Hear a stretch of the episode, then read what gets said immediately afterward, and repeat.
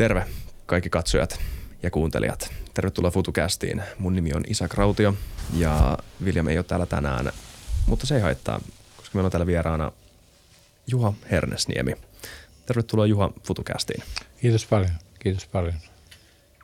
Oot hiljattain eläköitynyt neurokirurgi ja myös, mä voin sanoa näin, erittäin, erittäin, erittäin hyvä neurokirurgi. En ole hiljattain eläköitynyt. Mä eläköidyin, mä täytin just 75 vuotta. Täytin just 75 vuotta, mutta mä eläköidyin vuonna 2015, koska Suomessa on sellaiset säädökset, että kun, jos on ylilääkäri ja professori yliopistosairaalassa tai muualla, niin täytyy eläköityä 68-vuotiaana. Eli vuonna 2015 mä oon eläköitynyt ja sitten, no se otti aika tiukalla ja mä oon valmistautunut siihen niin kuin monet odottaa, että kun pääsis vaan eläkkeelle, kun pääsis vaan eläkkeelle. Mä en koskaan odottanut mm. sitä, koska en mä oikein tuntenut, että mä oon töissä ollenkaan, kun se oli mun työ oli niin kuin mun harrastus, että se jossain laulussa sanotaan, että raskas on keveää. Se on ehkä siltalaulu. Niin kun rakastaa sitä lajia, niin se, silloin se ei tunnu raskaalta. Ja sitten mä en ollut suunnitellut ollenkaan sitä eläkkeelle jäämistä sillä tavalla, että niin kuin kaivannut sitä. Ja mä lähdin maailmalla. Sitten mä olin seitsemän vuotta oli maailmalla nyt. Että sen jälkeen sitten lähdin, mä menin Peruun, Etelä-Amerikkaan. Sitten mä olin USAssa. Sitten mä olin Indonesiassa. Sitten mä olin Nepalissa vuoden sitten on Kiinassa neljä vuotta. Ja ura, ura katkesi nyt. Mun piti jatkaa kolme vuotta vielä Kiinassa maaliskuun alusta, mutta sitten naapurimaamme johtaja päätti hyökätä Ukrainaa ja lennot Venäjä yli loppu. Ja sitten tämä pandemia kiihtyi Kiinassa ja ne on yrittänyt pitää sitä nollan linjaa, eli löi Esimerkiksi Shanghai pantiin kiinni, 25 miljoonaa ihmistä oli yli kaksi kuukautta, olivat kodeissa ja se on niin kuin, mä lähdin sitten niin tätä muistelmiani editoimaan tänne ja oli tarkoitus palata maaliskuun alussa takaisin töihin kolmeksi vuodeksi. Mulla oli, niin kuin nuoret sanoo, soppari tai sopimus. Sopimus siitä, mutta nämä niin kuin ihmistä isommat asiat katkas uran nyt tässä ja nyt mä oon yrittänyt sitten sopeutua tähän, tähän. mutta mulla on ollut kyllä paljon töitä tuon kirjan kanssa, että se tuli syyskuun ensimmäinen päivä tuli ilmestyi muistelmat ja nyt sitten on, voisi ajatella, että okei, onpa ihanaa, että muistelmat on valmiina, mutta mä, mä kirjoitin ne niin koko maailmalle, että – että nyt sitä käännetään englanniksi. Se englanninkielinen käännös on kolmen viikon päästä valmis ja sitten se käännetään kiinaksi ja espanjaksi ja Venäjällä, venäjäksi eilen tehtiin sopimus ja Ukraina myös sitten tasapuolisuuden vuoksi tässä nyt. Ja, mm. ja sitten ranskankielinen käännös, että Saksasta ei ollut puhetta Mä puhun sujuvasti saksaa, kun mä opiskelen Zyrissä, mutta Kyllä. mä, en mä pystyisi kirjoittamaan muulla kielellä kuin suomella, suomeksi muistelmia, koska on niin tarkkaa. Tarkkaan täytyy eritellä tunteita. Silloin muistelmia kysyttiin, kysyttiin jo 15 vuotta sitten, että kirjoitan muistelmat. Ja sitten oli usein näitä haastattelijoita lehdistä. Kun mä annoin paljon haastatteluja, niin he kysyivät, että voisiko he kirjoittaa mun muistelmat. Mä sanoin sitten, että ei voi, että mun matka on kesken. Ja, mutta sitten tapahtui Kiinassa näin. Joo. Ja puhutaan nyt Kiinasta sitten ja pandemiasta koko, kosketti koko maailmaa. Että VSOn toimitusjohtaja Henrikki Timgren tuli käymään Chengzhoussa siinä mun työpaikassa Sisä-Kiinassa. Se on pieni, pieni tai keskisuuri kaupunki, 12 miljoonaa asukasta Kiinassa ja – Henanissa, se on 110-120 miljoonaa asukasta siellä Henanin provinssissa, se on suurin provinssi. Ja siellä Zhengzhoussa on kaksi maailman suurinta sairaalaa. Että mä olin siis siinä toiseksi suurimmassa sairaalassa töissä, Kyllä. jossa oli 6500 paikkaa ja 1500 ylimääräistä. Ja yliopistosairaalassa oli 10 000 10 000 potilaspaikkaa, että se on niin kuin maailman suurin sairaala. Juha Hernsiem International Center for Neurosurgery. Joo, se, siellä oli, mulla oli oma sentteri siinä, että se oli niin kuin 650 paikkaa oli neurokirurgia ja endovaskulaaris, että mun osastolla oli 65 paikkaa, paikkaa niin sitten se mun, mun nimikko-osastoni siinä. Mutta kutsuttiin sinne ja mä olin Nepalissa vuoden. Nepali oli, on tosi köyhä maa, ja, mutta siellä käy tietysti paljon ihmiset käy ja tuntee Nepalia, kun siellä on vuoristot ja vuorikiipeilijät käy ja niin kuin kirjo, kaikki kirjoittaa näistä vuorikiipeilykokemuksista, mutta mä olin siellä Intian rajalla, rajan lähellä Nobel-instituutissa, niin siellä oli kyllä tosi köyhää siellä, että potilaat oli niin köyhiä, että heillä on ollut varaa maksaa, niin kuin esimerkiksi kun aivovaltimon pullistumissa käytetään näitä klipsejä, joilla se pannaan kiinni, mm. niin se maksoi 300 dollaria, niin heillä on ollut varaa maksaa sitä, että lähti kotiin sitten vaan ilman leikkausta. Toi on käsittämätöntä. Me voidaan Joo, kohta puhua, että miten tämmöisiä... Kutsuttiin lama left, left against medical advice. Hmm. Miksi he lähtivät? Koska kotona saattoi olla iso lapsilauma ja tästä ruokaa ostaa, eikä 300 dollaria oli iso raha. Mutta Kiinassa oli myös sama juttu, että Kiinahan on niin kommunistinen maa, että puhutaan, että se on mutta se on kyllä tosi rankasti kapitalistinen, että yksi Jumala, raha. Hmm.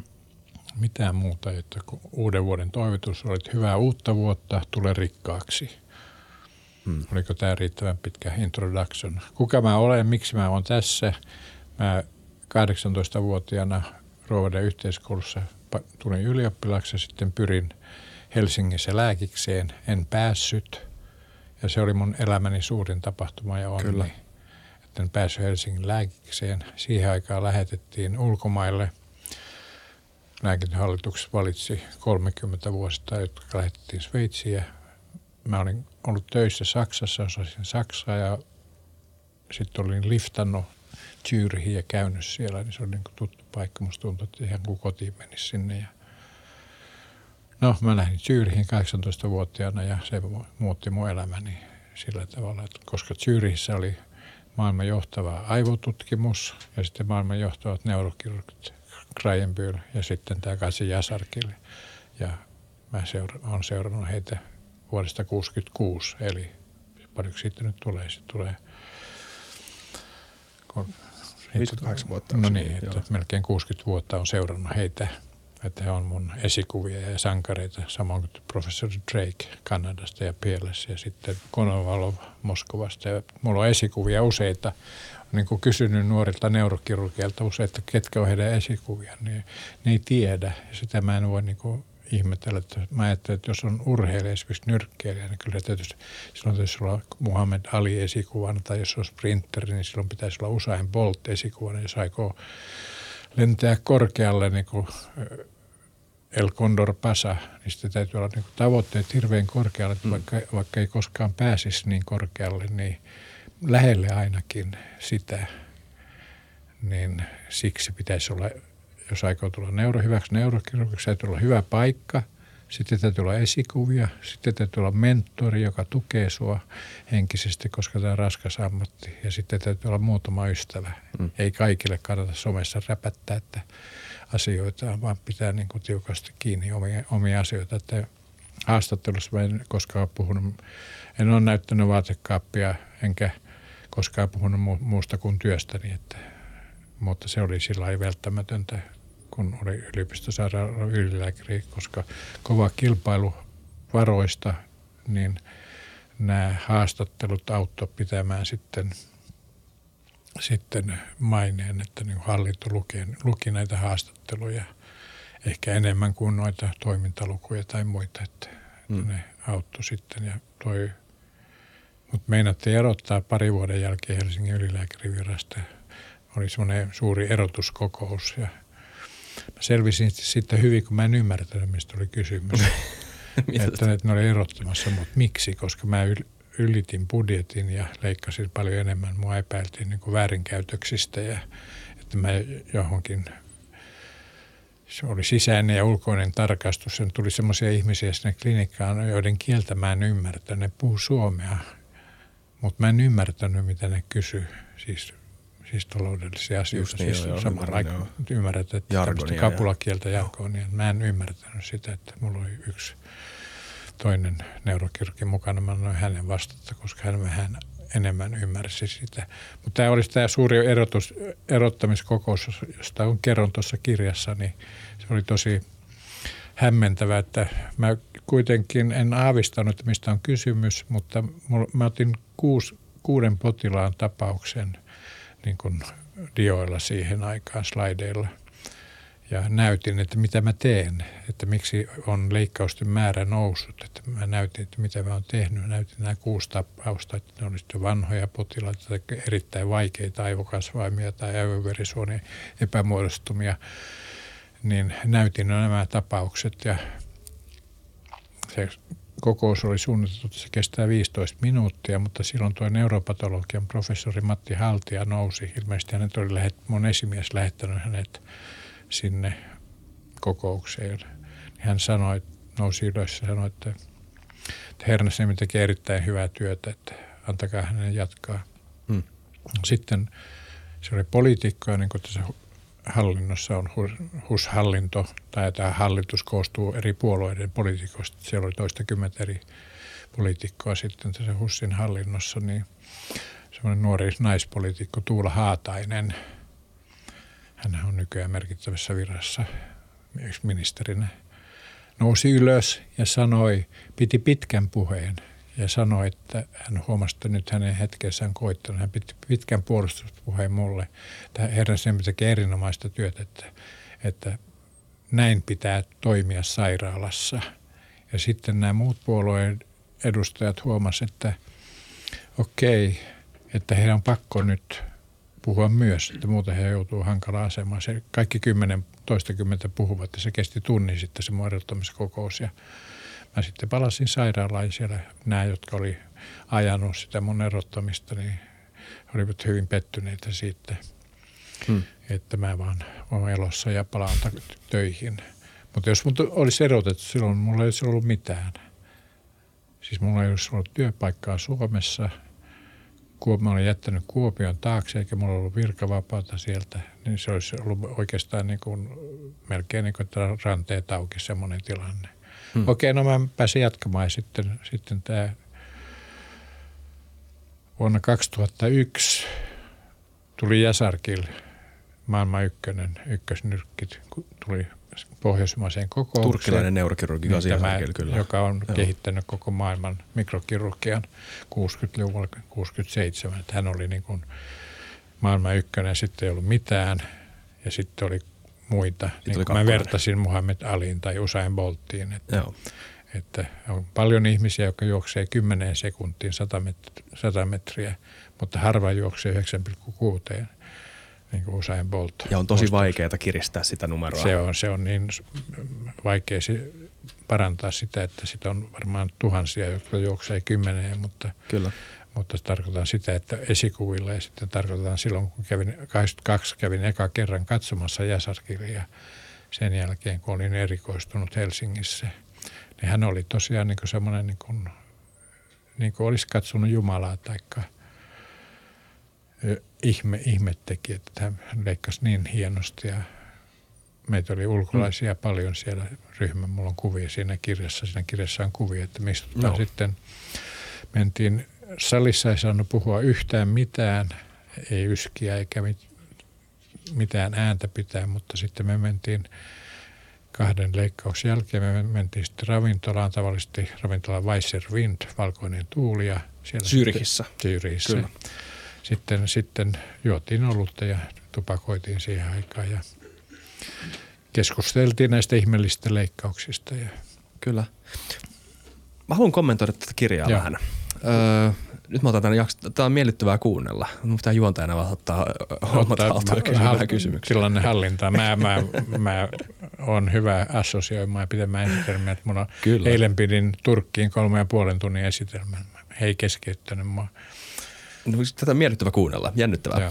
Mutta tota, mun ensimmäinen huomio, ihan vaan pohjustaakseni, että mistä mä lähestyn tätä Joo. keskustelua ja mitä ajatuksia mulla heräsi tästä kirjasta, kun mä luin tämän. Suosittelen muuten kuuntele, lukemaan tämän aivokirurgin muistelmat. Öm, tässä puhutaan tosi paljon kliinisestä työstä. Puhutaan todella paljon leikkaamisesta. Puhutaan todella paljon ylipäätään siitä, että minkälainen sun ura ihan käytännössä oli leikkaussalin sisällä.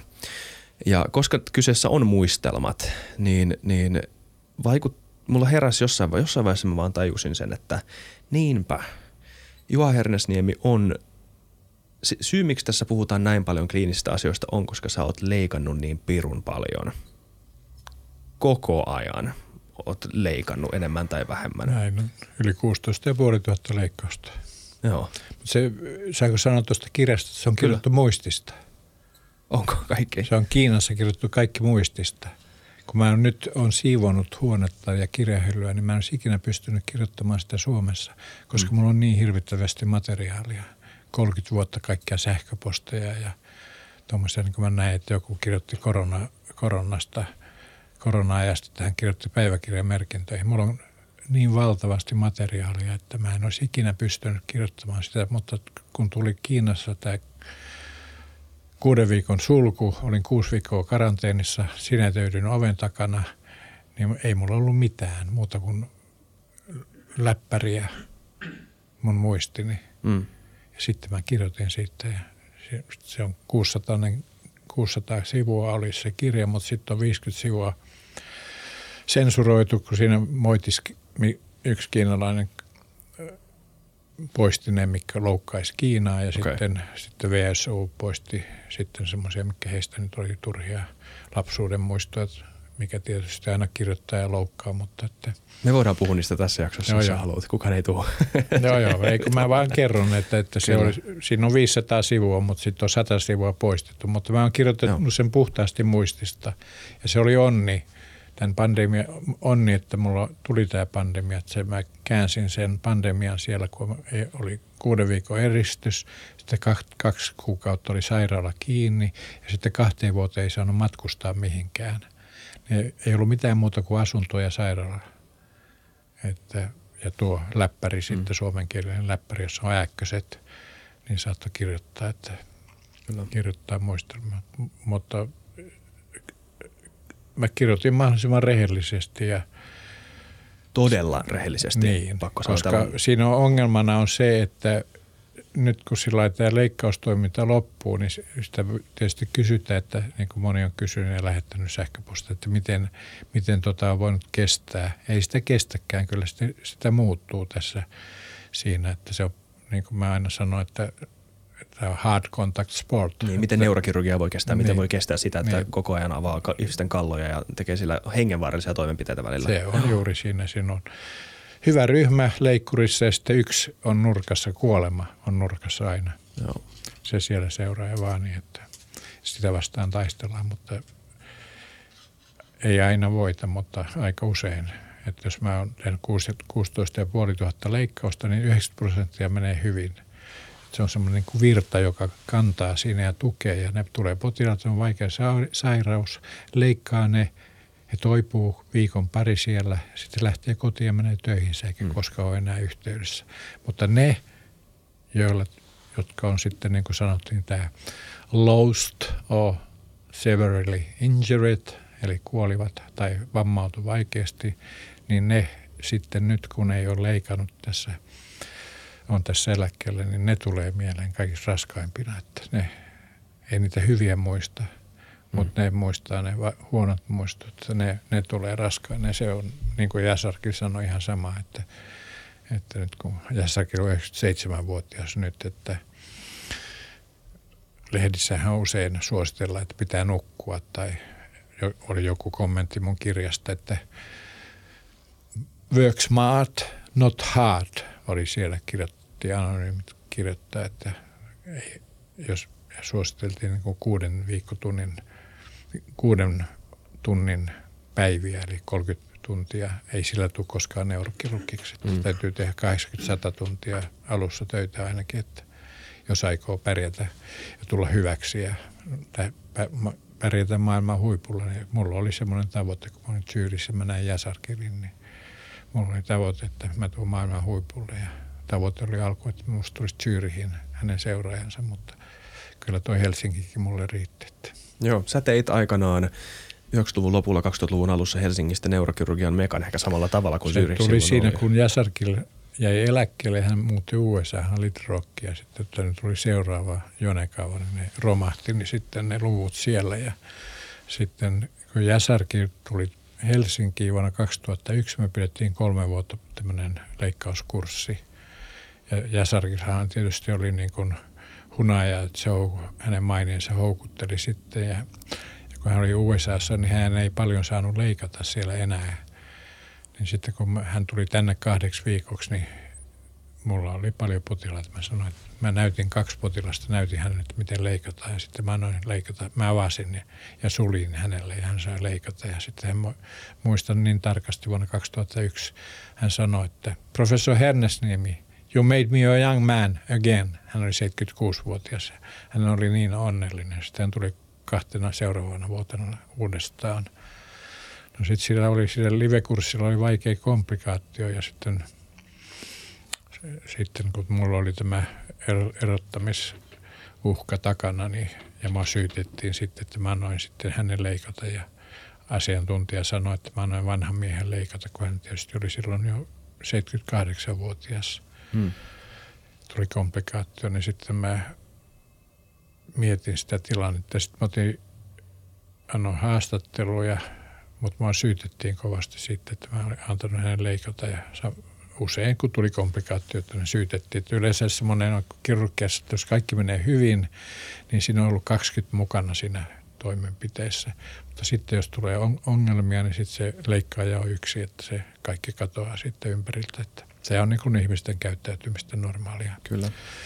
Niin mua syytettiin sitten sitten komplikaatiosta. Silloin mä otin yhteyttä sitten tuohon punaiseen lankaan. Se on edellä internetissä Maarit Tastulan loistava haastattelu. Hän paneutui hyvin, niin kuin säkin olet näköinen tehnyt tähän haastatteluun, että hän kävi kolme, kolmena päivänä oli leikkaus, oli se sitten koko ajan varjosta ja jutteli mun kanssa. Ja sitten mä kävin Tampereella, Tampereella ja siellä haastateltiin ja se oli helppoa niin kuin sanotaan, että heidän teko, kun hän oli valmistanut kaikki, mutta en mä tiesi hänen kysymyksensä. Ja samalla mä tutustuin näihin sun kysymyksiin. Jatka vaan, että mä Joo kysymyksillä. Että. Kyllä, mutta tekee mieli ottaa muutama askel taakse ja rakentaa semmoisen sillan kuuntelijoille, jotka eivät välttämättä koskaan edes ajatelleet neurokirurgiaa käytännön tasolla tai saatika sitten nähneet sitä tai kokeneet sitä. Niin mitä sä lähtisit kuvailemaan neurokirurgista toimenpidettä ihmiselle, jolla ei ole mitään kosketusta siihen? Minkälaista se on? No nykyään mä mun tässä työaikana mun mä Kuopion ja Helsingin ja sitten ulkomaisten kautta on kulkenut noin 70 000 ihmistä on ollut niiden, että käytännössä jokaisella on joku läheinen tai omainen, joka on leikattu. Mm. Että kyllä se on tuttua suomalaisille nykyään ja sitten kun potilaat tulee nykyään, niin käy internetissä, ne katsoo, että mitä, miten kaikki sujuu ja siellä on hyviä videoita, niin kuin ennen, ennen ei ollut semmoisia, mutta että – mutta olla siinä mikroskoopin kanssa ja instrumenttien mä, kanssa. Mä, mä tiedän, jos haluat liittää, liittää joku leikkauksen kuvan tähän. Mulla on täällä yksi leikkaus. Tai sitten Joo. kun, kun jo yksi turkkilainen laulajatar saa aivoverenvuodon, se on aika vaikuttava. Se on kahden minuutin video. Me voidaan panna lopu, voidaan lopu, lopuksi linkata sitten. Niin, Kyllä. Niin, niin, puhutaan tässä nyt vaan, mutta mä annan sulle ne, niin saat valita sitten ja katsoa ne. No potilas tulee, no yleensä, siis potilaathan tulee, mun aikana tuli kiireesti, saa äkillisen päänsäryn, yhtäkkiä helvetimoinen päänsärky, menee tajuttomaksi, tuodaan ambulanssilla sairaalaan, koska ambulanssimiehet arvaa, että silloin tämmöinen aivovaltimon puhkeama vuoto, lukin alainen verenvuoto tai jotain vastaavaa, niin ne tuli suoraan sitten tapaturma-asemalle. Sitten heille tehtiin tietokonekuvaus ja sitten siinä nähtiin verta aivojen alapinnalla ja sitten annettiin varjoainetta suoneen ja sitten nähtiin se aivovaltimon pullistuma ja sitten oli käytäntö se, että leikattiin heti, jos oli salivapaana tai järjestettiin salivapaaksi, että leikattiin illalla ja yöaikaankin silloin minun aikana, niin kun tehtiin tätä avointa aivokirurgiaa, että mitä tässä, oli joku kysymys oli siellä, että miten on muuttunut, mutta me voidaan päästä siihen tästä jakson lopussa siihen, kyllä, kyllä joo. No näin, näin kävi siis äkisti kova päänsärky tai tajuttomuus. Se viittasi siihen, että aivovaltimo on pullistumaan puhjennut ja se saattoi mennä meilahteen, tai, mutta neurologit lähetti sen, hänet sitten potilaan suoraan töölle ja sitten käytiin katsomassa häntä ja useimmiten järjestettiin suoraan sitten leikkaus, koska ennen vanhaan ei leikattu, silloin kun mä aloitin, niin ei leikattu, leikattu heti, koska silloin ei ollut mikro, mikrokirurgiaa käytössä. Toi Hesper ja Kiverän, Kivelän edesmennyt patologi, professori Ritama sanoi silloin, että kun sitä yritettiin, että ne kuoli kuin russakat. Hmm. Siis kun ei ollut mikrokirurgiaa käytössä, että ne kaikki kuoli siihen äkilliseen leikkaukseen. Sitten opittiin odottamaan, että se aivot toipuu siitä verenvuodosta ja odotettiin ja kolme viikkoa asti. Ja sitten jos se ei toipunut, niin sitten lähdettiin pois. Ja no, äkillinen räjähtävä päänsärky on se yleisin oire näissä, Joo. näissä. Ja sitten tietysti aivokasvaimista tulee hitaasti päänsärkyä tai sitten puutosoireita, halvausta, silmä, silmähalvauksia. Ne yleensä johtaa sitten nykyään siihen, että kuvannetaan ja nähdään sitten se sairaus heti. Silloin kun mä aloitin urani, niin silloin ei ollut tietokonetomografiaa eikä magneettia käytössä. Että, mutta nyt se diagnoosin tekeminen on yksinkertaista, että se on poikkeavaa siinä mielessä, että 50 vuodessa on tapahtunut hirveästi kehitystä. Kyllä. oliko tämä, sitten mitenkä, okei, okay, jos me löydetään sitä aivovaltimon pullistuma, niin sitten potilas vietiin yleensä suoraan saliin ja erittäin taitavat anestesiologit nukutti hänet hetkessä, että hetkessä ja sitten hiukset säästettiin. Vuonna 1982 mä olen leikannut viimeksi hiukset pois potilaalta oli romaanipotilas, joka kieltäytyi. Hän sanoi, että nuori nainen, että hän kieltäytyi, että, että sellaista ei voi tehdä, että otetaan hiukset pois, että häneltä menee se kunnia ja naiseus menee kokonaan. Siinä oli koko suku oli sitten ja me, mä sitten annoin periksi siinä ja sitten otin vaan kämmenen koko sen laikan sieltä kauni, kauniiden hiusten keskeltä pois ja poistin sitten ison kasvaimen sitten. Ja he olivat, odotti se romaniperhe siinä ja ulkopuolella, niin kuin heillä on tapana. Suomessa ei sitä hyväksy tästä sairaaloista, että ollaan siellä paikalla koko aika, mutta muualla maailmassa se on ihan yleistä, Etelä-Euroopassa ja Etelä-Amerikassa ja USAssa ja Kiinassa ja kaikkialla perhe on aina paikalla, mutta Suomessa ei. Suomessa tyydytään siihen, että kännykällä soitetaan tai sitten käydään mm. vähän. Että se on, meidän kulttuuri on erilainen ja me ollaan niin kuin ulkoistettu tämä tapahtuma niin kuin myös koulu, koululaiset, niin vanhemmat valittaa opettajille, että, että opettajien tehtävä olisi kasvattaa heitä. Että se on ulkoistettu monet asiat Suomessa, mutta hyvä niin. Sitä vartenhan me veroja maksetaan. Että Kyllä mulla kesti kauan aikaa, että mä niin kuin tajusin, että mä oon yhteiskunnan jäsen ja sai, yhteiskunta omistaa nämä sairaalat. Että sen takia pitää palvella potilaita hyvin, eli mahdollisimman taitavat leikkaa ne potilaat, tulokset on hyviä, mutta joka vuosi mä tein päätöksen, että ei yhtään komplikaatio tänä vuonna. Mutta kyllä se tammikuun lopussa tai helmikuun alussa aina sortuu, että kyllä se tulee Joo. vääjäämättä. Ei voi leikata ilman komplikaatioita. Jos joku neurokirurgi sanoo, että hän ei ole koskaan ollut komplikaatioita, silloin hän valehtelee tai sitten hän mainostaa itseään tai sitten hän on dementoitunut eikä muista. Että Joo. Meidän muisti yleensä taaksepäin on kolme kuukautta. Sen verran me muistetaan. Mutta sitten jos sulla on tietokoneet ja tietokanta, niin sitten sä muistat 30 vuotta tai 50 vuotta että kaiken. Että. Kyllä. Minkälaista se kirurgia on käsityönä, kun sulla on kallo avattuna ja sun pitää siinä poistaa kasvain? Mulla on tämmöiset paksut töppösormet, niin kuin sanotaan. Maarit Tastola pyysi näyttämään mua käsiä, että mun käsiä, niin mä näytin, että mulla on paksut kädet, sormet, paksut kädet, mutta mä työnnän näitä käsiä sinne. Mä leikkaan instrumenteilla, mikroinstrumenteilla ja mikroskoopiala, joka takaa hyvän suurennuksen, kolmiulotteisen näkyvyyden ja loistavan valaistuksen.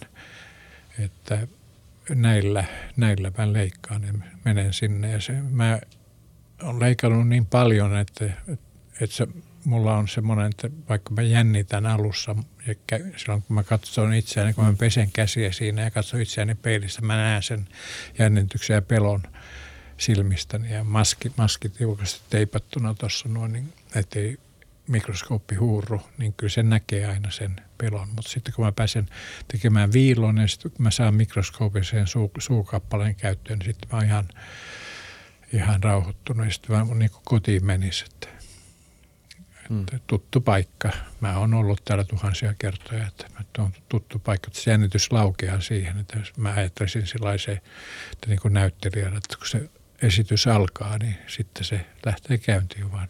Kyllä. Samalla kirurginen on. Sitten sit mä olen nopea leikkaa ja erittäin, sanotaan maailman nopein leikkaa, että, mutta mä leikkaa sillä nopeasti, niin kun, kun katsoo, mä leikkaan ilman virheitä. Mulla on tarkka suunnitelma, aina suunnittelen päässä, niin tietysti kun mä, sitten kun alkuun mä luin ja keskityin hirmuisesti näihin leikkauksiin. Mä olin tellinen voimistelija, niin mä osasin mielessäni kuvitella ja tehdä mielikuvaharjoituksia, mutta sitten mä leikkasin kaikki potilaat monta kertaa etukäteen. Ja sitten se oli vaan, niin kun meni saliin, niin se oli vaan toisto, että mä oon tehnyt tämän aiemminkin. Ja sitten kun oli tehnyt tuhansia leikkauksia, 16 000 leikkausta, niin en tarvinnut sitten minuutin katsoa niitä kuvia. Mä tiesin, että miten menee. Että siihen kasvoja. Se on se kokemus siinä, joka auttaa sitten, että se... No si, sitten avataan kallo. Me ehkä liitetään se yksi kallon avausleikkaus tähän. Miten kallo avataan? Sitä... Se avataan, se tehdään viilto.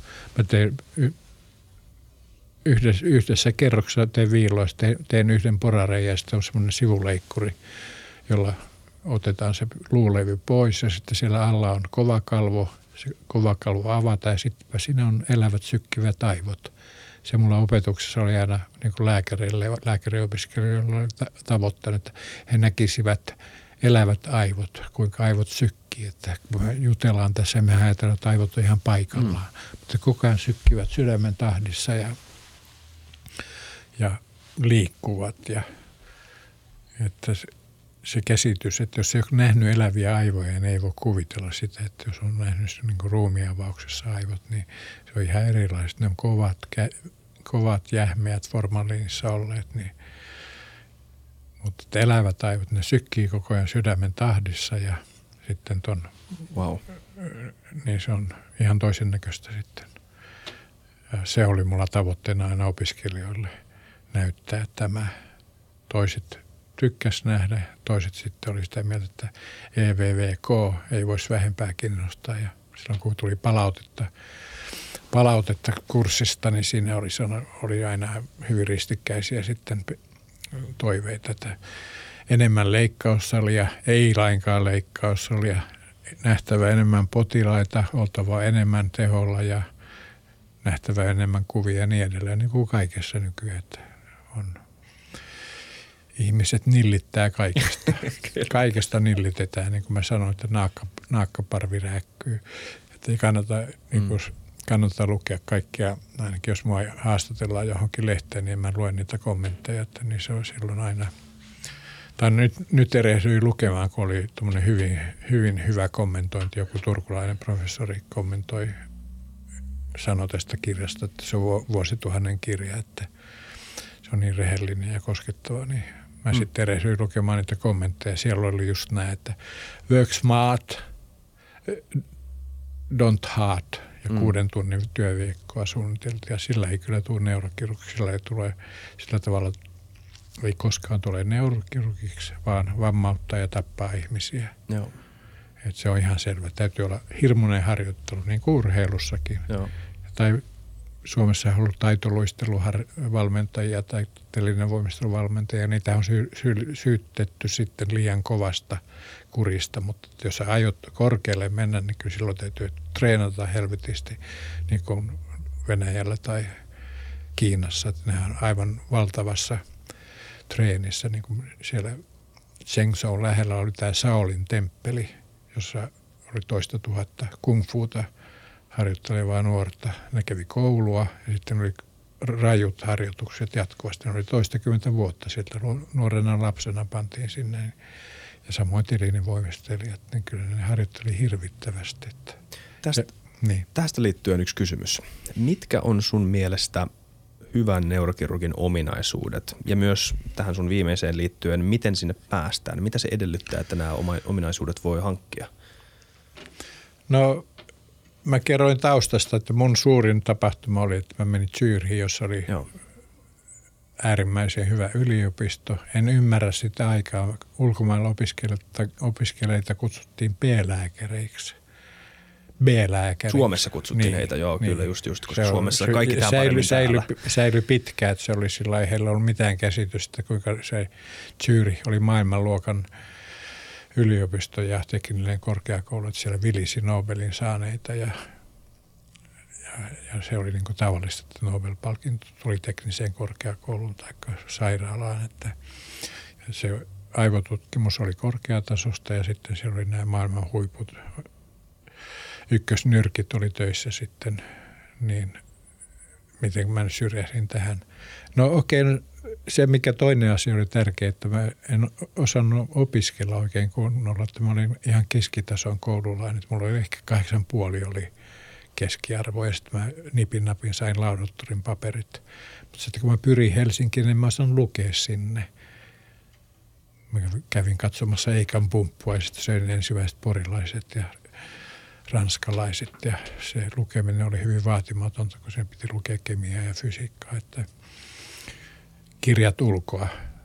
Mutta sitten mut toisena vuotena oli toi soluopin luennot anatomian laitoksella.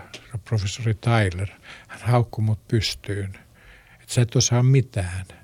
Että se, ja Sisindain Langweiler, te olette pitkästyttävä. Hmm. Sitten antoi, hän antoi mulle semmoisen leikkeen, lasileikkeen. Mä panin sen tämän rintataskuun.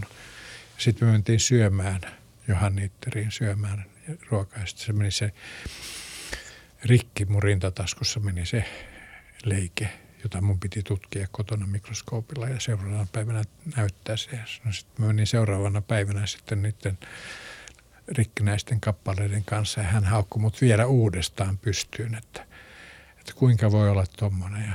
No mä otin, otin sen, niin kuin raamatussa miten sanotaan, että otin sen sieluun ja aloin lukea helvetistä ja sitten mä huomasin, että sitä on apua, kun mä luin, luin rankasti puolen vuoden kuluttua. Mä aloin sitten vastata luennoilla ja sitten mä olin jo kanditentissä, mä olin, se oli neljä tenttiä vaan opiskelun aikana, että, että jos ei kaksi kertaa reputti, niin sitten käytännössä suositeltiin, että voit vaihtaa alaa ja jotkut teki itsemurhankin sitten siinä, että ja oh.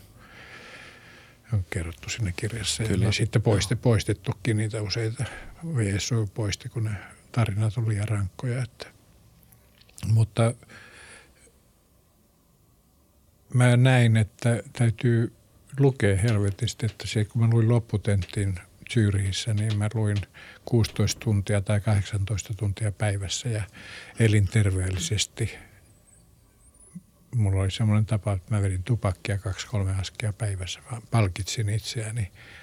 Aina kun oli lukenut viisi sivua tai muuta, sitten vedin, vedin kamerin tai punaisen Marlboron ja sillä meni päivä. Ja joskus mä olin niin väsynyt, että mä pudotin itseni sängystä lattialle, että, että mä heräsin ja sitten jaksoin lukea. Join rankasti kahvia ja söin sitten sämpylän ja paino, paiston munia ja pekonia ja sillä elelin sitten. Ja sillä vedin vuoden sitten sitä ja sitten mä olinkin ykkönen isolla kurssilla. Tai en ollut yksi hiljainen sveitsiläinen tyttö, mm. oli, sai kaikista kutosen.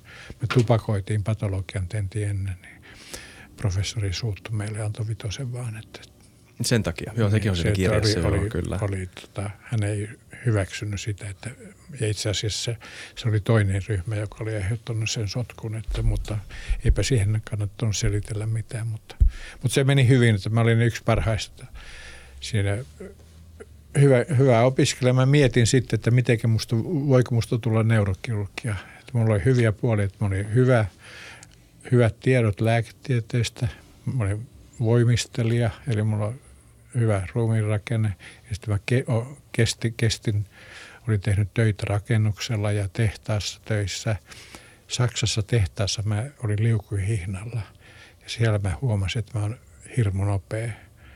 Ja sitten itse asiassa mä kusin näiden saksalaisten urakat, kun mä en ymmärtänyt sitä, että ei pitäisi tehdä niin kuin rauhallisesti, että mä teen kaksi kertaa nopeammin kuin ne muut. Mutta sitten mä huomasin, että mulla on nopeat kädet ja aivot. Ja se oli niin semmoinen yksi kannuste, että mun isä, joka oli sodassa viisi vuotta ja luki itsensä ylioppilaaksi, joka on yksi esikuva mulle noin johtamisessa. Hän oli oppikoulun rehtori sitten lopulta vaikeiden vaiheiden jälkeen, jotka on selitetty tuossa kirjassa, niin tuota, hän, hän pelkäsi niin kuin lääketieteelliseen menoon, vaikka hänen isänsä suosit, toivoi, että hänestä olisi lääkäri, että hän pelkäsi, että hänen kätensä vapisee ja sitten hän pelkäsi sitä pitkää opiskeluaikaa, että onko hänellä varaa, mm. varaa siihen. Niin hän meni, meni sitten hisfiilariksi, niin kuin hän sanoi, että opiskeli suomea ja sitten historiaa oli sitten näiden opettaja koulussa. Ja hän pelkäsi, että mä en pärjää kirurgiassa. Mutta hän on viisas mies, hän ei koskaan sanonut sitä hmm. mulle. Sitten mä pärjäsin hyvin ja mulla oli vahva, vahva itsetunto sitten. Ja mä muistan, kun mä olin Seinäjön keskussairaalassa, olin kandipoikana töissä, niin, niin kun silloin mä kutsuttiin poika perkele. Se oli mun nimitys, että poika perkele. Se tarkoittaa sitä, että nykyään on hirveästi sanotaan, että ei saa tytötellä. Mutta mä olin poika perkele, mä olin ylpeä siitä. Mä olisin, pitkään oli ylpeä niin kauan, kun mä sanottiin pojaksi. Sitten kun vanheni, niin sitten rupet, ihmiset rupesivat puhumaan professoriksi tai teittelemään, tai ulkolaiset puhuu sir. Niin, mä olin siitä nimityksestä ja siellä sitten mä kasvoin siinä sitten neurokirurgiaan. Opin Syyrihissä, siis jouduin lähtemään Syyrihiin. Siellä oli maailman huippuluokan yliopisto ja siellä mä opin tekemään töitä. Joo. Ja se, Kliinistä mulla, työtä nimenomaan tai? Kun siellä opiskeltiin. Sen takia sitä sanottiin B-lääkäriksi, kun siellä ei ollut kovin paljon tämmöistä käytännön opetusta. Okay. Siellä oli hirmu hyvät pohja, pohjakurssit ja muuta – tietysti oltiin me sitten niin lomilla tehtiin töitä sairaalassa ja sitten mä tykkäsin sitä sairaalassa olosta, että kun mä olin aivotutkimuslaitoksella kolme vuotta, niin se perustutkimus oli hirvittävän yksinäistä, että yö, yötä myöten teki näitä leikkeitä ja kaikki piti tehdä itse ja ei siellä ollut ketään, ketään puolen yön aikaan, että se oli yksinäistä ja kovaa työtä ja sitten hirveä kilpailu myös – mm. eri, eri tutkijoiden välillä, niin, niin kuin kaikkialla on kilpailua. Tarkoitan, epäilen, että tässä slussissa myös on kovat kilpailut päällä ja Joo, kyllä. maailmalla tässä bisnesmaailmassa on kova kilpailu. Se on sama yliopistomaailmassa ja tieteessä ja mistä kilpaillaan, kilpaillaan julkaisuista, paikoista, rahasta, potilaista, näistä kilpaillaan. Se on aika veristä se kilpailu Kyllä. aina kaikkialla. Mikä erottaa sun näkemyksessä erittäin hyvän neurokirurgin ja hyvän neurokirurgin? No siinä kirjan lopussa on tuon Mika Ihamuotilan erittäin hyvä loppukirjoitus. Hän on hyvin tarkkaan analysoinut, mä olen häntä hoitanut, hoitanut jostakin pitkän aikaa on hoitanut häntä, niin se kannattaa lukea, että siinä, tai suosittelen kirjaa lukijoille – näin rohkeasti mainostaa, Kyllä. että se jälkilause siellä on, se on yksi, yksi parhaita, mitä erottaa hyvän neurokirurgi. Että hyvä neurokirurgi tekee paljon töitä, pitkiä päiviä, sitten hän on kontaktit maailmaan. Mä olen matkustanut toista tuhatta kertaa ympäri maailmaa kongresseihin leikkaamaan, leikkaamaan ja esitelmöimään ympäri maailmaa. Pohjois-Koreaan oli, Pohjois-Koreassa en ole käynyt. Olin just menemässä sinne neurokirurgiaan, mutta sitten tuli pandemia, sitten meni maa kiinni, täysin kiinni. Mm. Tuo Ilkka Taipale hommas mut sille, sinne, kun hän olisi käynyt siellä. Niin, Myös entinen FutuCast vieras. Niin, Ilkka Taipaleella oli suhteita ympäri maailman, niin hän hommasi mulle pohjois ja mulla oli hyvä kontakti sinne, oli menossa just, mutta sitten tuli tämä pandemia ja alkoi ja sitten oltiin, olin lukkojen takana ja Pohjois-Korea on lukossa eikä sinne voi mennä eikä pääse varmasti koskaan. Hmm ei pääse Kiinaakaan kyllä nyt, kun Xi Jinping jatkaa, niin kyllä se kestää vuosia, että mä nyt on lasken ja toivon, että helmikuussa, kun mä käyn hakemassa siellä viemässä tai mun kirjani Kiinannetaan, niin sitten on isot juhlat siellä mun sairaalassa ja sitten mun viime vuoden palkka on siellä pankissa, että mä haen rahani sieltä, koska niin Kiinasta ei voi, vaikka mä kirjoitin valtakirjan sinne, niin eivät voi lähettää sitä. Täytyy henkilökohtaisesti käydä siellä ja mä liitän iltarukouksen aina, että toivottavasti ei ole lockdownia. Mm. Että karanteeni, viikon karanteeni mä kestän, mutta sitten jos tulee lockdown ja kuukauden lockdown tai niin sitten se on kyllä aika rankkaa. Vaikka mulla on hyvä asunto, mutta siinä kun silloin miten pärjäsi Kiinassa. Meillä oli hyvä ryhmä. Meitä oli neljä, neljä hyvää. Yksi Hugo, joka on nyt Torontossa professorina. Hän oli Venezuelasta alun perin. 12 vuotta ollaan tehty töitä yhdessä. Sitten oli Fitri Indonesiasta, oli anestesiologi. Atsmal Semmar oli alun perin Afganistanista, sitten Saksasta ja Sveitsistä, mutta hän ei kestänyt sitä, että hän muutaman kuukauden kuluttua lähti pois. Meitä oli kolme, mutta sitten oli kaksi hyvää kiinalaista nuorta lääkäriä ja sitten kaksi hyvää kiinalaista instrumenttihoitajaa, mm. jotka oppitavat. Että meillä oli hyvä ryhmä, mutta että nyt se, se hajosi nyt se ryhmä sitten ympäri maailmaa, että en mä nyt, esimerkiksi nyt kun mä menen Kiinaan, niin en mä voi leikata mitään, kun mulla ei ole ryhmää siellä. Niin just. Enkä, mutta on kutsuttu ne esimerkiksi nyt Irakiin, Bagdadiin kutsuvat, lähettivät hienoja kuvia hienosta leikkaussalista, mutta ei mulla ole ketään, jonka kanssa mennä. Mulla oli, aina Suomessa mulla oli loistavat hoitajat, Hanna-Leena ja Laura ja Maria ja Saara, niin omat instrumentit, he meni saliin ja muutti sen niin kuin kotisairaalaksi, niin kuin kotikentäksi, niin kuin urheilustakin hän puhutaan vieraskenttäedusta tai kotikenttäedusta, niin jos leikkasin mä missä hyvänsä, niin mä olin kotikentällä, koska mulla oli nämä omat tytöt, niin kuin mä sanon, kutsuin heitä tytöksi. Mutta mut se oli hyvin kunnioittava niin sitä Pohjanmaalla ainakin, että jos kutsuttiin tytöksi, niin se oli niin kuin kunnioittava. Mm. Mutta nythän ollaan hirmu herkkiä sitten, että ei saa tytötellä taikka – niin teillä varmaan oli vähän erityinen suhde siinä. Näin olikin, niin mutta sitä kritisoitiin Hesarin artikkelissa. Oh, okay. Tommi Nieminen kirjoitti, että kun kutsuu tytöksi, mä sitten selitin, että meillä oli niin kuin hyvä suhde, että sitten niin, se oli, oli nuoria, niin. nuoria likkoja olivat, sitten kun he saivat ensimmäisen lapsen, niin siihen loppui matkustaminen. Kyllä me kymmenen vuotta matkustettiin ympäri maailmaa joka, joka puolella, Ki, Ki, Kiinassa, latinalaisessa Amerikassa, Euroopassa, joka puolella matkustettiin ja meitä kutsuttiin aina paljon kaikkialle, koska me oltiin nopeita ja hyviä ja kuuluisia sitten. Et se kuuluisi. Helsingissä kävi noin yli 3000, 3000 vierailevaa, että Helsinki oli niin kuin tämmöinen neurokirurgian mekka Zyrihin jälkeen. Ja miksi? Koska Jäsarkin oli siellä kolme vuotta ja sitten – toinen asia, mikä tapahtui, tiedotus. Hmm. Vierailijat istu siellä, näpytteli heti, että mitä, nyt menee hyvin, hyvä leikkaus, nyt tuli komplikaatio.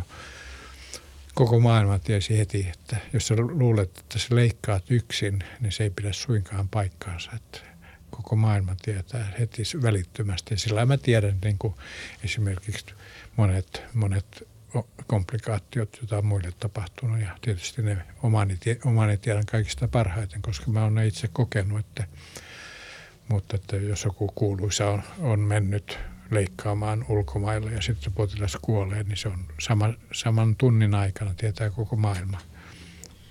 Tästä tuli mieleen yksi kysymys, joka liittyy... Si- ja siinä, siinä jos sä kysyit sitten, että minkälainen neurokirurgin pitää olla, niin täytyy hermon pitää – se on varmaan todella tärkeä. Se on se, mitä käytetään terminä urheilussa, että, että ei voi sanoa, että teen parhaani, vaan täytyy hervon pitää kestää kovia paineita. Että sitten mä en tykännyt sillä niin kuin jos toiset omaiset sanoo, että onnea leikkaukseen. Siitä mä en tykännyt. Mutta se on hirveä sanonta, että onnella siellä ei mennä. Mutta jos se sanoo, että he rukoilee mun käsien puolesta, niin se oli musta semmoinen hyvä, hyvä sanonta.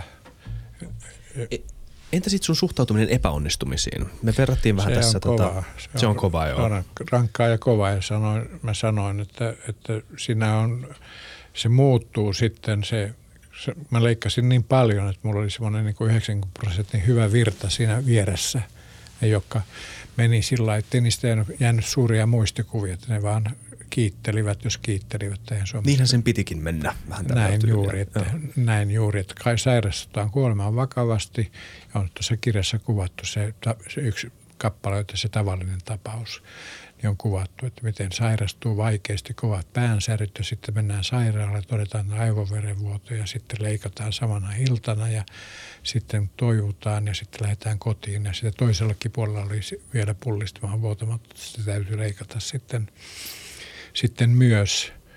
Mutta sitten kun tämä tavallinen tapaus toipuu, niin sitten hän on pari kuukautta sairaslomalla ja hän – sitten menee työhönsä ja sitten unohtaa. Hmm. Sitten on semmoisia potilaita, joilla on ongelmia, sitten tulee yksi semmoinen ongelma, että voi tulla hirveä masennus, kun sairastuu vaikeasti, niin kuin sydäninfarktiin tai tuommoisen aivoverenvuotoon. Niin mä muistan joitakin tapauksia, jotka, joilla oli niin vaikea masennus, eikä mä sitä nuorena lääkärinä sillä ymmärtänyt, sitä kokenut, rupesin ymmärtämään se, että, se, että tapahtu, voi tapahtua näin, että – toiset teki jopa suisidin sen takia. Että mm. ja, mutta sitten mä opin ohjaamaan heidät niin psykiatriseen hoitoon ja annoin heille aikaa, ettei mennä heti takaisin töihin. Ja, mutta ne oli semmoisia, jotka jäi mieleen, että, että Entäs tämmöiset? Epäonnistumiset sitten, että miten niistä selviää. Että ne on ihan kauheita. Se on, mm.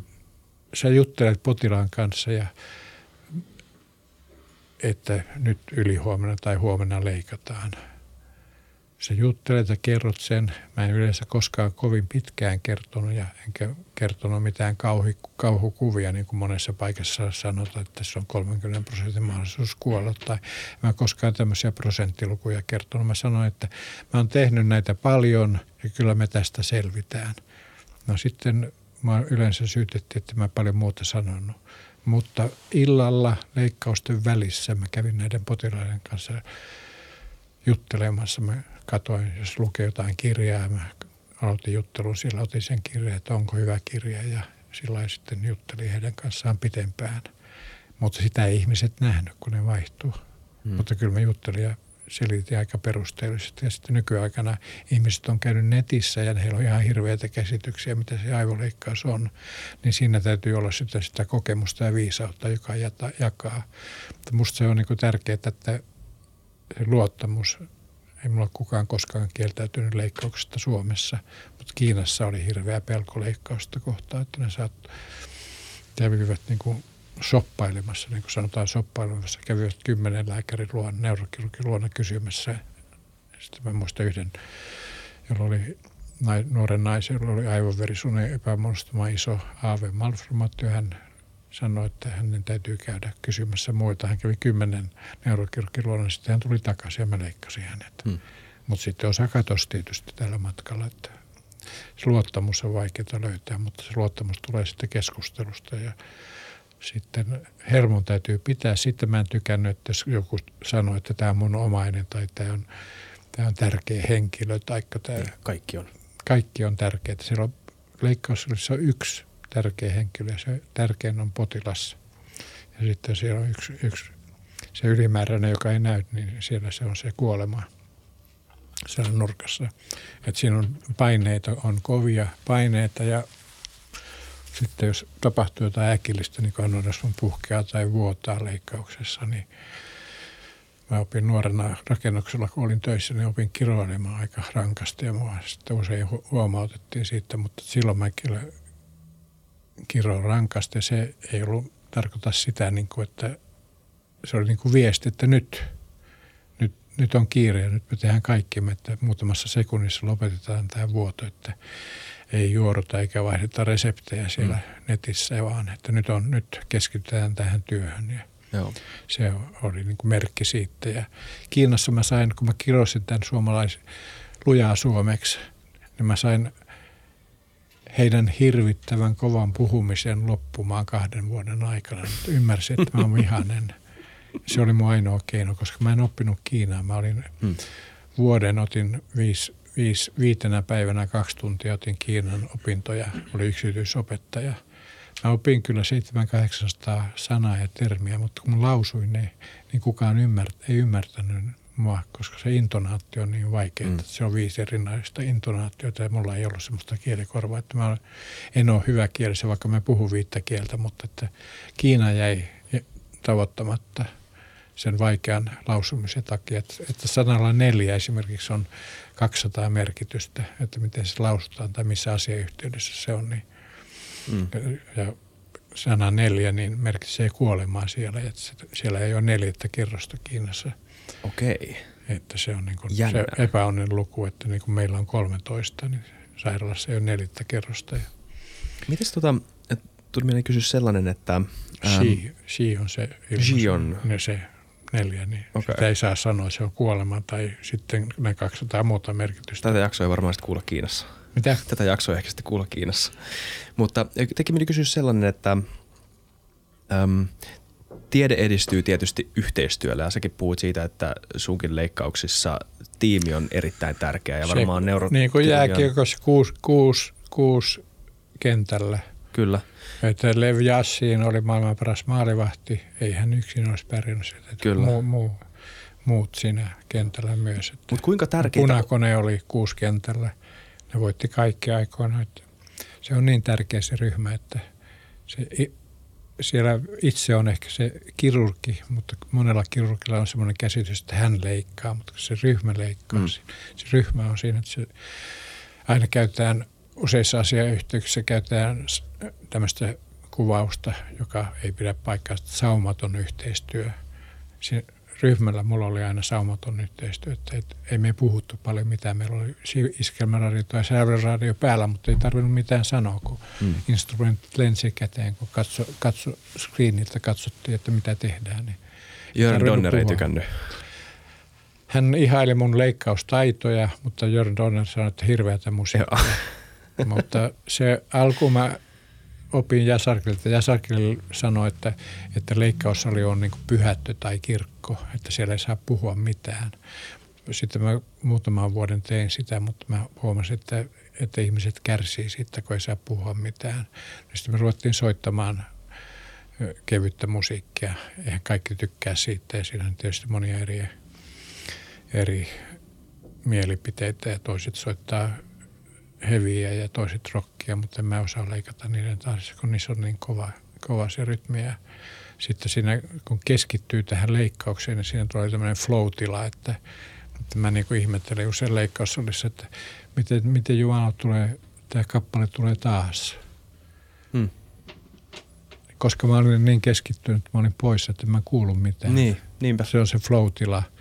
Laskuvarjot hyppäihet puhuu, että flow-tilasta tai kikseistä. Kyllä. Mutta kyllä leikkaus oli, se on paljon kovemmat kiksit, että kun laskuvarihyppäjät sanovat, että on hienointa, mitä voi tehdä housut jalassa, mutta kyllä siellä on leikkaussolissa se tilanne on paljon kovempi, että siinä, siellä on se kuolema nurkassa, joka vaanii koko ajan ja harvoin näissä pensihypyissä tai sitten laskuvarjoilla tapahtuu näin, että se riskit on paljon pienempiä siinä ja siinä, että se on aika turvallista. Onko se se riski, joka tekee sitä niin mielenkiintoista myös? Se, kyllä siihen jää koukkuun myös, mm. mutta, mutta kyllähän ne on ihan hirveitä. Siis kun mä sanoin tästä, niin kuin, että se kuolema on siellä nurkassa, niin kyllähän se on hirveältä tuntuu se, että, että mä juttelen niin kuin sun kanssa tässä näin. Sitten leikataan ja sitten, sitten potilas kuoleekin siihen. Mm. Niin sitten mennä, täytyy mennä ruumiavaukseen – sitten potilas makaa siellä metallipöydällä, isossa varpaassa nimilappu ja sitten avataan kallo ja rintakehä ja tehdään täydellinen ruumiavaus. Potilas on siinä tönkkönä kuolleena, se jonka kanssa sä juttelit. Niin. Kyllä musta se oli ihan kauheita, mutta pakko oli mennä. Kyllä. Pakko oli mennä siihen tilanteeseen ja nähdä se sitten. Ja joskus oli itse syypää siihen, että oli mennyt aivoverisuoni kiinni – jos se oli auki, niin sitten oli muita komplikaatioita, että ne semmoinen sanonta, että shit happens, ei komplikaatiot tule koskaan sillä että ne tulisi sillä vaan niin kuin salama taivaalta, vaan se on huono suunnittelu, ylimielisesti leikkaa, pitää liian helppona tapauksena, tai sitten tapahtuu jotain kauheuksia. Esimerkiksi muistan nuoren naisen, joka tuli treenisalista – siis jumpasta, kolmen lapsen äiti. Trikoissa tuli vuotamattoman aivovaltimon pullistuman leikkaukseen niin hyvässä kunnossa kuin nyt ton ikäinen kolmevitoinen nainen voi olla. Mä leikkasin hienosti se anorysman. Hän jaksoi hyvin, hän jo kulki siinä. Ja sitten kolmantena päivänä hän löydetään kuolleena vessasta. Mitä oli tapahtunut? Keuhkoveritulppa.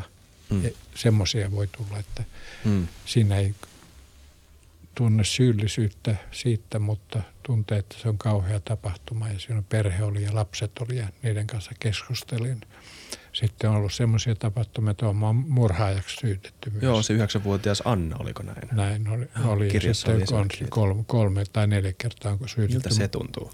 No se tuntuu kauhealta tietysti. Mä muistan, kun mä leikkasin yhden keskikäisen miehen, jolla oli ehkä 17- ja 15-vuotiaat lapset ja ne oli siellä, oli isä, olivat eronneet ne vanhemmat, ne oli isän mukana siellä. Ja leikkaus meni hyvin, meni loistavasti, hän oli kaksi vaikeaa anorismaa. Sitten poilis meni teholle ja mä sanoin, sanoin lapsille, että kyllä he kohta herää kohta herää ja on kunnossa. Leikkaus meni teknisesti hyvin, niin kuin mä aina soitin leikkauksen jälkeen puhelimella. Soitin heti omaisille ja kerroin näin, että leikkaus meni teknisesti hyvin. Se tarkoitti sitä, että voi tulla yllätyksiä, mm. niin kuin tässä tapahtui, että hän sai harvinaisen voimakkaan aivovaltimoiden supistustilan, joka tulee – harvoin silloin, kun on vuotamattomia aivovaltimon pullistima leikataan, mutta hän ei herännyt koskaan. Hän vähitellen sitten aivot meni, niin kuin sanotaan, nekroosiin kuolioon. Hän oli aivokuollut ja hän ei koskaan sitten herännyt. Ja sitten muutama, muutaman päivän kuluttua sitten aivot oli tietokonekuvassa ihan mustana, eli kuolleet ja mustuaiset laajat. Sitten hän oli aivokuollut ja sitten lopetettiin hoitoa. Ja silloin tämä toinen lapsista se poika, hän hyökkäsi mun kimppuun ja hakkas nyrkeillä mun, mun rintaan ja sanoi, että murhaaja, murhaaja, sä oot murhaaja. Mm. Niin kyllä se tietysti tuntuu kovalta, kovalta siinä. Se oli semmoinen ennakoimaton. Vuotaneissa aivovaltavun pullistumissa, pullistumissa tulee, tulee tätä verisuoteen supistustilaa usein ja sitä taistellaan sitä vastaan, mutta niin kuin vuotamattomissa tulee hyvin harvoin, että mä tutkin niin kuin Drake ja Pierce leikkaamat melkein 2000 potilasta, niin se oli kaksi tämmöistä, jotka sai hmm. vuotamattoman pullistuman jälkeen, jälkeen tämmöisen supistustila, että se oli hyvin harvinainen tilanne. Sitten toinen, toinen tapaus oli tämmöinen, oliko seitsemänvuotias lapsi, joka, jolla oli tuonne aivolisäkkeen seudun kasvoin. Se leikkaus meni upeasti, mutta hän sai semmoisen harvinaisen komplikaatio, että aivorunko meni kuolioon. Sitä kutsutaan ponttiin myeloosis, se oman nimensä, mutta aivorunko meni kuolioon. Sitten hän oli syvästi täytyä kuollut. Hän oli viikon koneessa ja äiti sanoi, että ei saa lopettaa hoitaa, mutta sitten me silloin se ylilääkärin kanssa käytiin ja pantiin kone kiinni ja se äiti huusi lujaa, että olet murhaaja ja murhaaja. Sitten Helsingissä oli yksi tapaus, että jossa oli aivoverisuonen epämuodostuma. Hän oli pitkään oli tässä niin kuin suonen sisäisessä tukkimisessa ja sitten sen aikana sai uuden vuodon ja aivot meni kuolioon ja mä leikkasin hänet, mutta hän ei ollut enää pelastettavissa. Se isä huusi sitten kulki ympäri sairaalaa siinä käytävillä ja huusi, että oot murhaaja, oot murhaaja. Silloin musta tuntui, että mä todella on. Kyllä laji on kova, mm. hard contact sport, mitenkä sitä selviää, kyllä se muuttaa ihmistä ja sinne sellainen, kun sä kysyt, ehkä siinä on joku kysymys, että miten on muuttunut. Joo. Miten on muuttunut. Miten oot muuttunut? Silloin kun sä katsot siinä kirjaa, niin siinä on kuva musta 18-vuotiaana ennen kuin lähden Zyrhiin. Silmät loistaa ja odottaa ja tulevaisuutta, mutta että kyllä siinä niin kuin käy niin kuin pohjalaisessa, että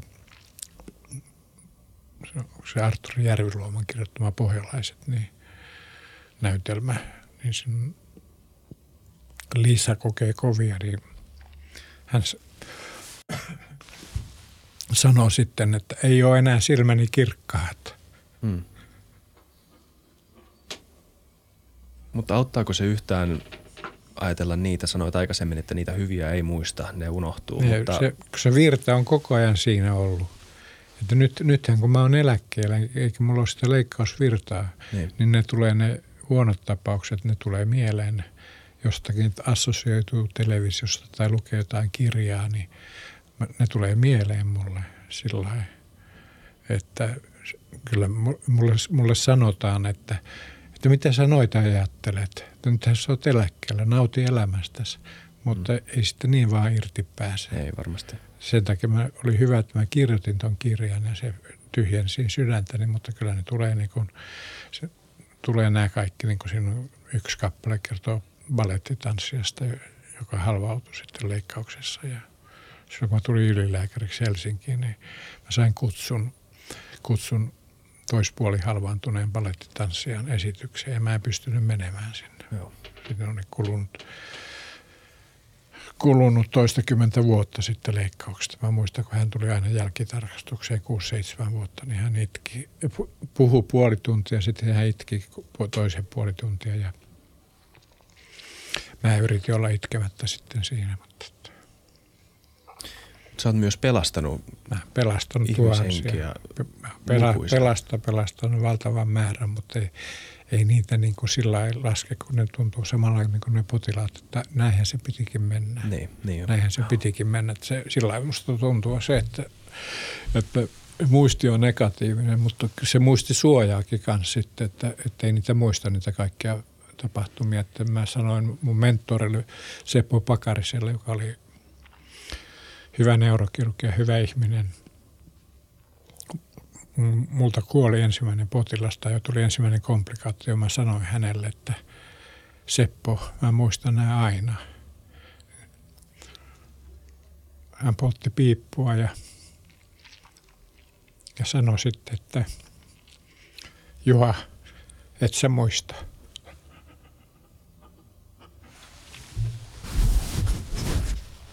Se on ihan ok, me voidaan ottaa kaikki ihan hyvin. No, Voidaan ottaa vähän aikaa. joo. Ja niinhän se on. Muisti on, me, meillä muisti on suunnilleen kolme kuukautta. Ja mu- muistetaan sitten.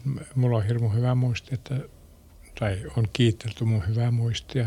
Mulla oli pakko muistaa kaikki, koska mä olin Kiinassa, eikä mulla ollut mitään apuvälineitä, paitsi kännykkä oli käytössä. Siellä on muutamia potilastapauksia, ne lähetti mulle viestejä. Mä pyysin, että he ottavat sairaskertomukset tilaavat sairaalasta, kun mulla itse, itse en saa niitä enää. Että se on Suomessa tämmöinen yksityisyyden suoja, että leikannut lääkäri ei voi kysyä, kysyä tota entisten potilaidensa vointia, että se on kiellettyä. Ja eikä mulla ole mahdollisuutta käydä lukemassa leikkauskirjoja tai niitä, niin että et mä muisti, muistivaralta on kirjoittanut kaikki mun. Ja sitten mä huomasin, että kun mä kirjoitin siinä kuuden viikon aikana, että mä muistin vaan nämä huonot tapaukset.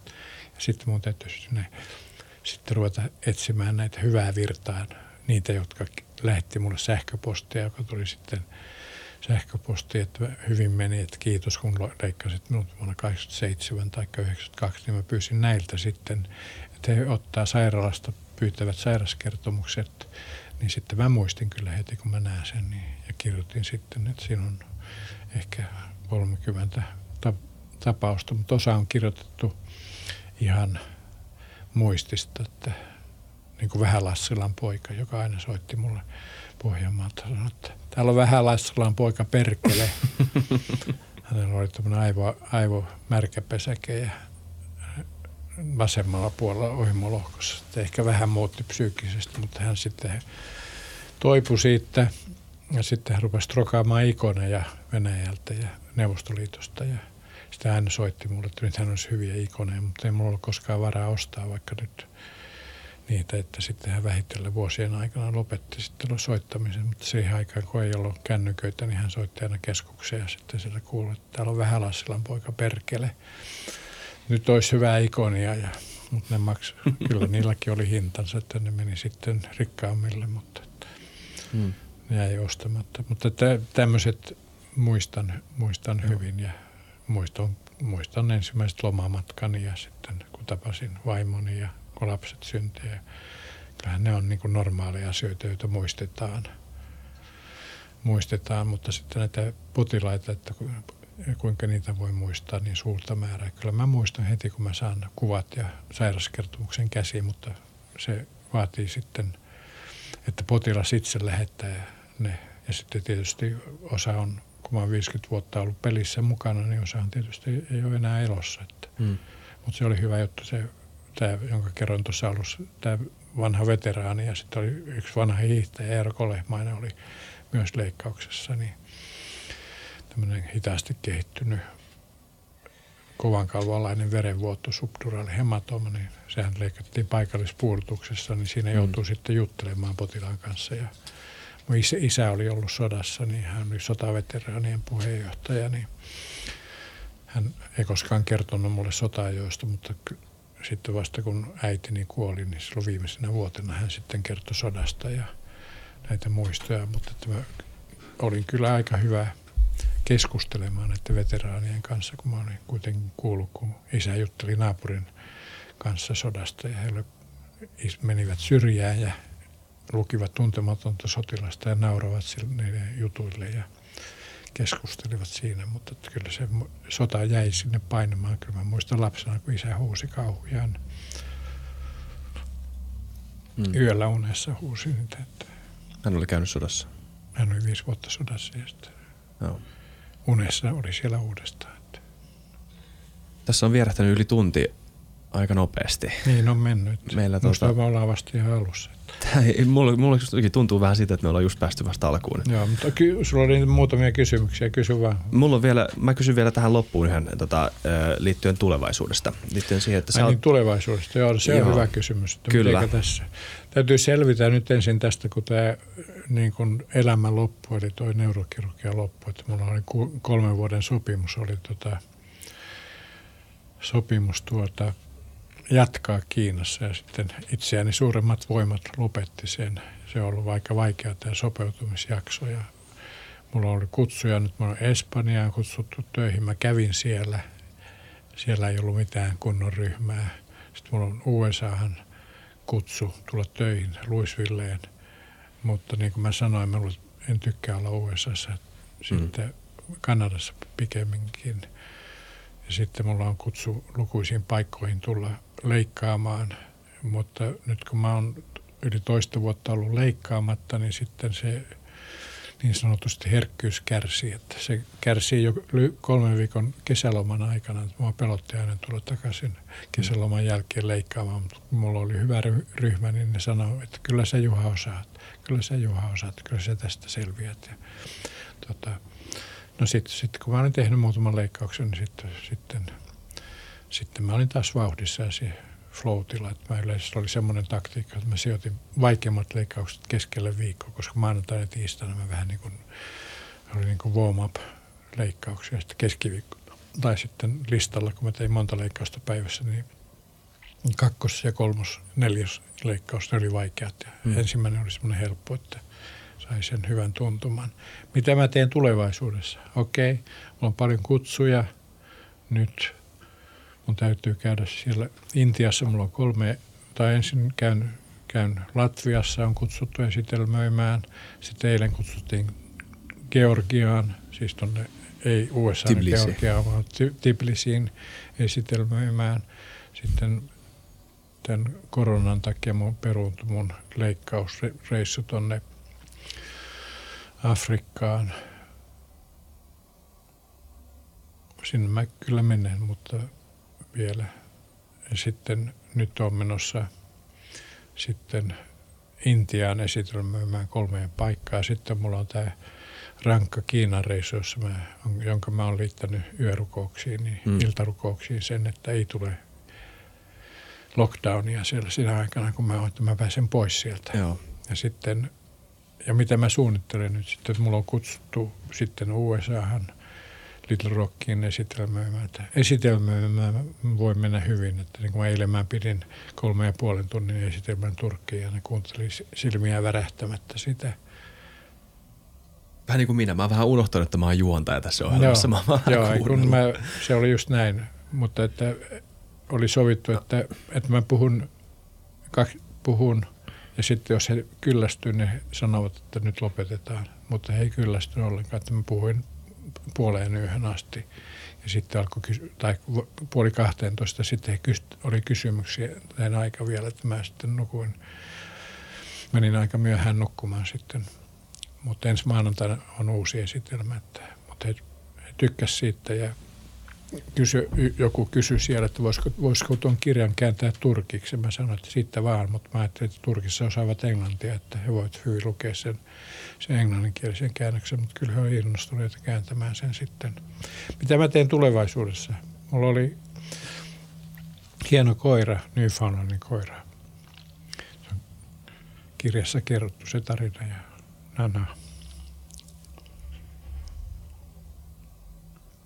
Niin mä otan ehkä ko- koiran pennun nyt. Hmm. Ma- maaliskuussa se on tietysti hyvin sitova, ei pysty sitten matkustelemaan, mutta ainakaan pitkiä matkoja tekemään. Jos ottaa hmm. koiran, niin se on sitten semmoinen pitkäaikainen sopi, sopimus. Mutta on kutsuttu myös tota, Intiaan kymmeneksi vuodeksi tämän Nepalin ylilääkäri Jaip niin kutsui mut Intiaan töihin. Että, mutta en mä nyt oikein sitten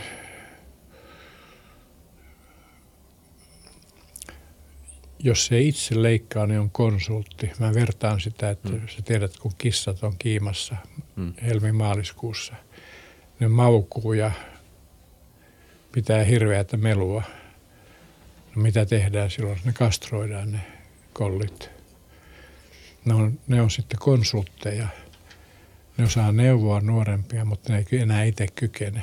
Mm se on vähän samanlainen semmoinen, se ei ole pitkä aikaa leikannut eikä leikkaa, niin sillä tavalla mä en ole niin kuin kovin innostunut näistä, taikka siis mulle tulee valtavasti ympäri maailmaa, kysytään mun mielipidettä lähes sähköpostissa leikkauksissa, mutta mä, mun, mun täytyy tuntea sen ne olosuhteet, missä leikataan ja kuka Kyllä. leikkaa, että muuten, muuten nämä neuvot on vääriä.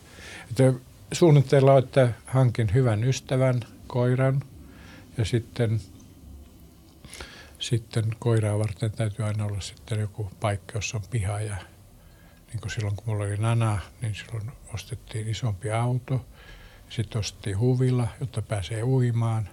Se tuli paljon kuluja, semmoista niin kuin elämä laajentui, mutta se auttoi kestämään, estämään burnoutit. Että se oli valtavan tukeva niin kuin perhetuki ja sitten Nana, joka juoksi vastaan sitten, kun tuli töistä, niin tämmöisiä konsteja, että kyllä mä näillä pärjään. Että täytyy olla suunnitelmia ja sitten mä luen paljon ja sitten on koko ajan mä maailman kontaktissa, että mä konsultoida. Että kyllä mun aika kuluu sillä, että VSO jopa syyttivät, että kun liian aikaisin lähtee sähköposteja ja hmm.